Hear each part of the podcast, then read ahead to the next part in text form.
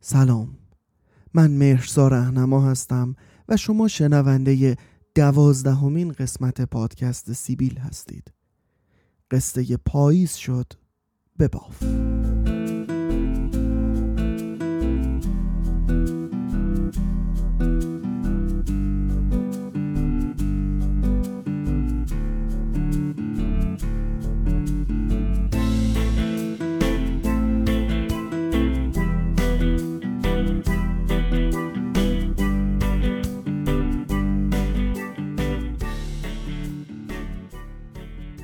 پاییز یوهو میاد.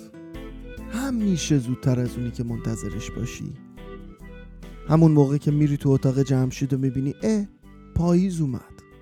تو یه روز مثل بهار و بقیه. و اصلا چقدر بیرحم این پاییز.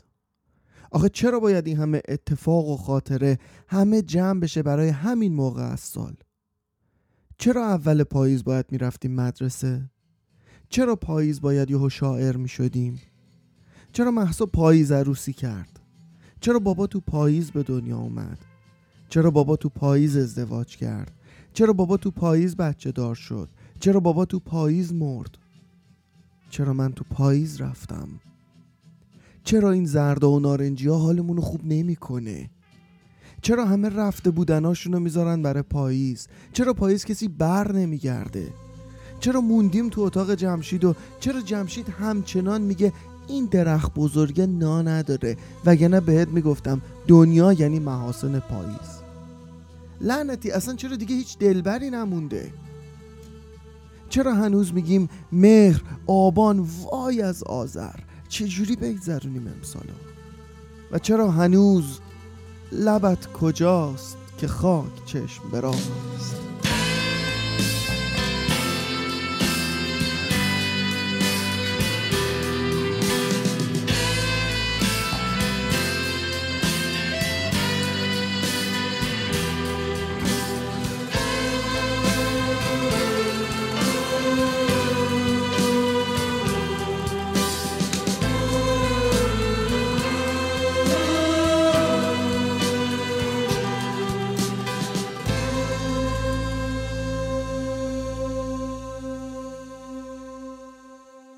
هر سال اوایل پاییز مامان به بابا می‌گفت منو ببر جاده چالوس پاییز ببینم. اگه همه جنگلای رنگ به رنگ شده دنیا رو می آوردی جلو مامان باز باید می‌رفت جاده چالوس کیلومتر 55 نزدیک جاده ارنگه و خوزنکلا همون جایی که کمپای کارمندای سد کرج هست تا درختای اون اطراف رو ببینه که پاییز که می‌شد هزار هزار رنگ می‌گرفت به خودش. حقم داشت. مامان و بابا بهترین سالای عمرشونو تو همون کمپا وسط جاده چالوس همون جایی که کوه و جنگل دارن دست به دست هم میدن زندگی کرده بودن. محسا هم وسط یکی از همون پاییزای دلبر همونجا به دنیا اومد. البته به من که رسید خانواده کوچ کرده بود وسط تهران یکی از آلوده ترین نقاط شهر وسط شلوغی. حالا این خیلی مهم نیست اصلا قرار نبوده من به دنیا بیام. شد دیگه.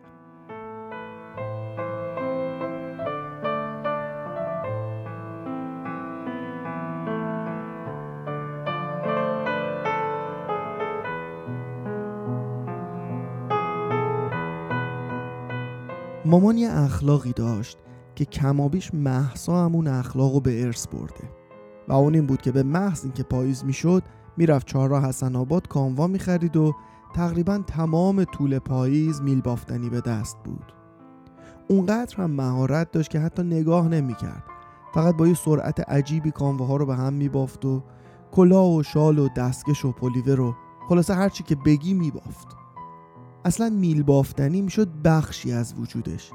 یعنی همینجوری کارهای روزمره رو می‌کرد و در این حالم میبافت. مثلا تلویزیون تماشا می‌کرد و میبافت. تو تاکسی میشست و میبافت.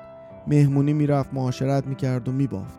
حتی می‌تونم اغراق کنم و بگم تو خواب هم میبافت.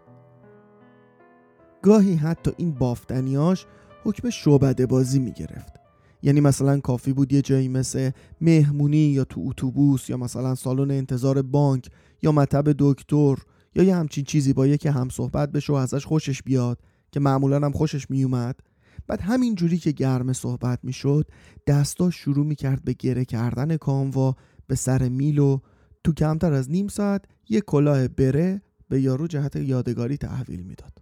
یا مثلا یه سری تیکه پاره های کاموا که میموند همه رو وصل می‌کرد به همون یه دستگیره یا کلاه یا جوراب رنگ رنگی میبافت. خلاصه پاییز که می‌شد هیچ رشته ای از دست مامان در نمی‌رفت.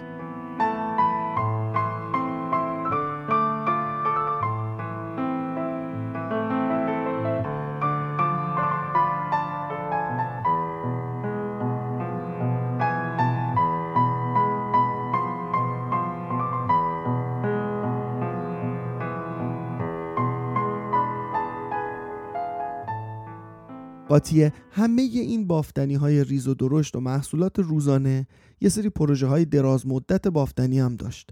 دراز مدت که میگم یعنی مثلا 4 5 روزه نه بیشتر. و اونم این بود که یه شال ویژه برای یکی ببافه یا یه ژاکت خاصی که اونم معمولا design خودش بود. البته اون موقع ها مد نبود آدما دهنشون رو پر بکنن و همه designer باشن. واسه همین معمولا می‌گفت یه مدلی که خودم درست کردم. و نه اینکه مامان باشه که بگم و ولی واقعا بدشانسیش بود که اون موقع اینستاگرام نبود وگرنه طرحهاش واقعا هم خاص خودش بود و هم واقعا قشنگ بود همه اعضای خانوادم هر سال یه پلیور یا ژاکت یا شال جدید از این بافندگی های بیوقفه مامان نصیبشون می‌شد. یه عالمه هم طرح و نقشه بلد بود که همشون هم تو ذهن خودش بود. مثلا تصمیم می‌گرفت یه طرح خاصی رو کار کنه یا دونه های بافت رو یه مدلی در بیاره اینجوری نبود که بشینه به یه کتابی نگاه کنه یا یه چیزی یادداشت کنه. همه چیز تو ذهن خودش اتفاق میافتاد و یه دفعه بعد از دو سه روز وقتی که دیگه تقریبا داشت تموم می‌شد تازه میفهمیدیم چی کار کرده.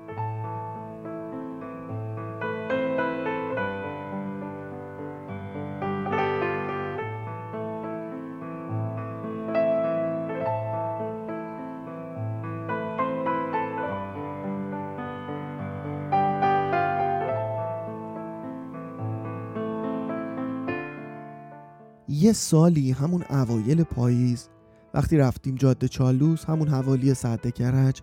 وقتی داشت با چشماش همه رنگ های پاییز رو میبلعید به هم گفت امسال می‌خوام یه پلیور برات ببافم. عین این جنگلی که داری می‌بینی هزار رنگ. گفت یه چیزی تو ذهنمه که هر بار بپوشیش انگار همینجا وسط این پاییز وایساده باشی. منم فکر کردم لابد می‌خواد طرح برگ بندازه رو پلیور رو. گفتم که نه جان من بیخیال همون ساده به باف بهتره با همه چیزم میشه پوشیدش. گفت باشه حالا تو نمی‌دونی. یه مدل کاموا نشون کردم. وقتی ببافمش میشه پاییز. حالا می‌بینی. راست می‌گفت. اون داشت یه چیزی رو می‌دید که من نمی‌دیدم.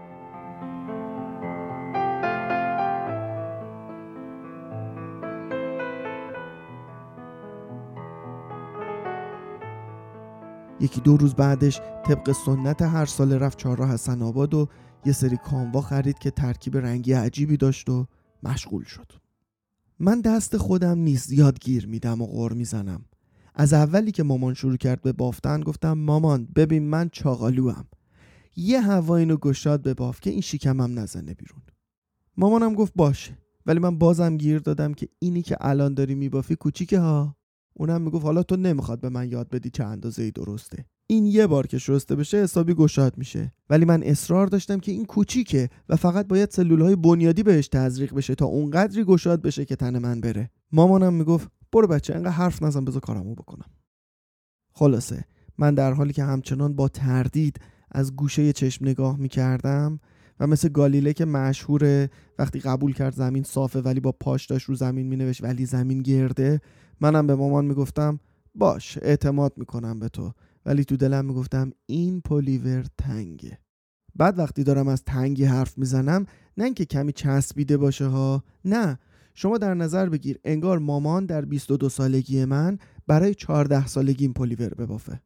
هرگز در اندازه هاش اشتباه نمی کرد ولی وقتی به این شاهکارش رسید انگار نمی‌خواست پسرش رو بزرگ شده ببینه. انگار می‌خواست نه برای این مرد جوانی که چند وقتی ریشم گذاشته پلیور به وافه بلکه در ناخداگاهش دلش می‌خواست این بافته پاییزی بره تن همون پسرک پرحرف و خیالاتی که خوب میشناختش. نه این مرده که نقنقویی که از همه دنیا طلبکاره چون هیچ کار مفیدی نداره و شب تا صبح داره مثلا کتاب می‌خونه و صبح تا شبم خوابه.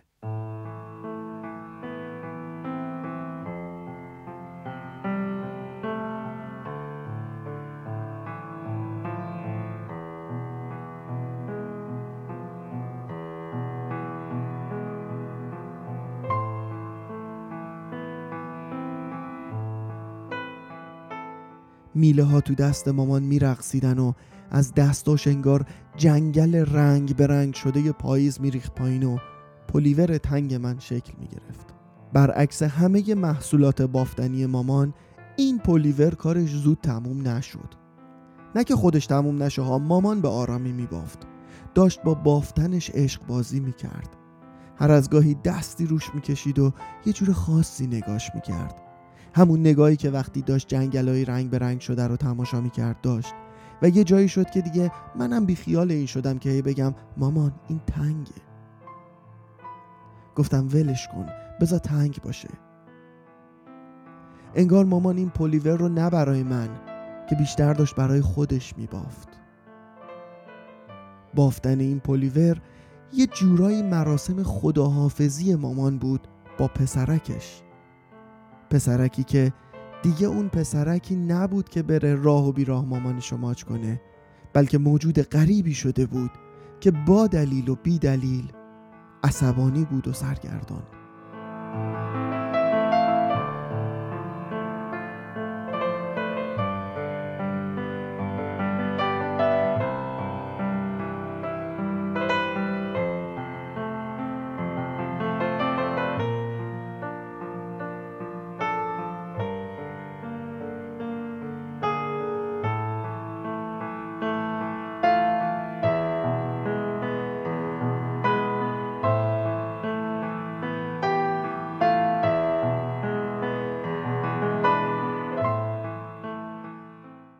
بالاخره یه روزی شد که مامان این پلیور رو به مسابه یک اثر هنری رو کرد و به من گفت بپوشش.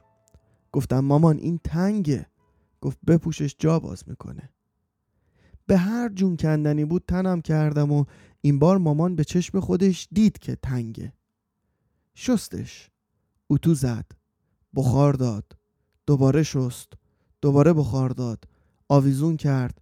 ولی این پلیور جا باز نکرد که نکرد. دیگه خودشم قانع شد که این پلیور برای من کوچیکه و گفت باش میدمش به یکی دیگه. که من گفتم نه من همینو می‌خوام.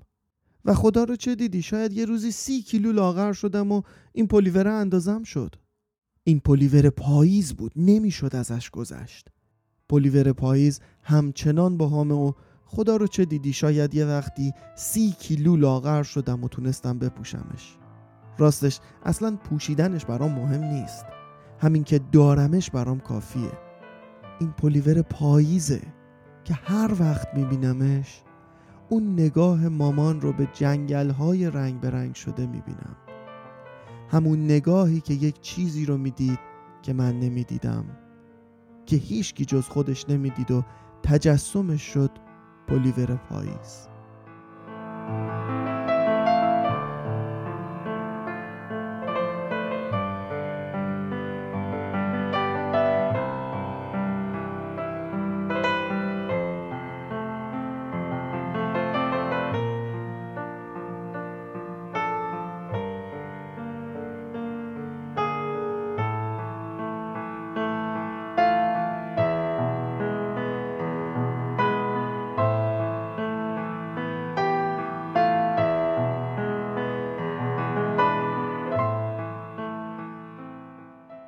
پاییز یوهو میاد. نه مثل بهار و بقیه. یوهو در یک لحظه. در یک لحظه می‌بینی پاییز شد و رنگ هوا عوض شد. در یک لحظه می‌بینی حیات شد طوفان رنگ و رنگ که بر پا و در دیده می‌کنن. در یک لحظه تو رگ خشک درختا درد پاییز می‌گیره. در یک لحظه حبیب رادیو چهرازی میاد. بهت میگه پاییز شده. بیا بریم اتاق جمشید. دلم خیلی هواشو کرد بیا پاییز کن بریز. برگای زرد و رو سر این شهر. بخون آواز بارون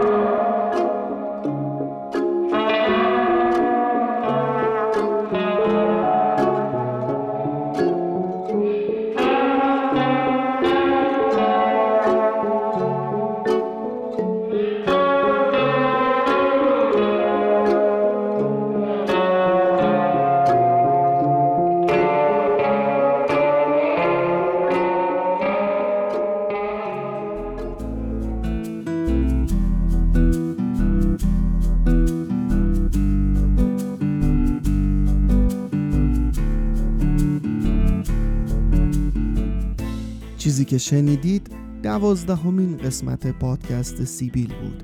قصه پاییز شد به باف. خیلی سپاسگزارم که این پادکست رو دنبال می‌کنید و به همدیگه معرفی می‌کنید که اگه این کار رو بکنید بیشتر ممنون میشم. پادکست سیبیل رو می‌تونید در همه اپلیکیشن های پادگیر دنبال بکنید و البته در تلگرام، اینستاگرام و توییتر هم می‌تونید پادکست سیبیل رو دنبال بکنید. سپاسگزارم که شنونده این پادکست هستین و تا قصه بعدی خدا نگهدار.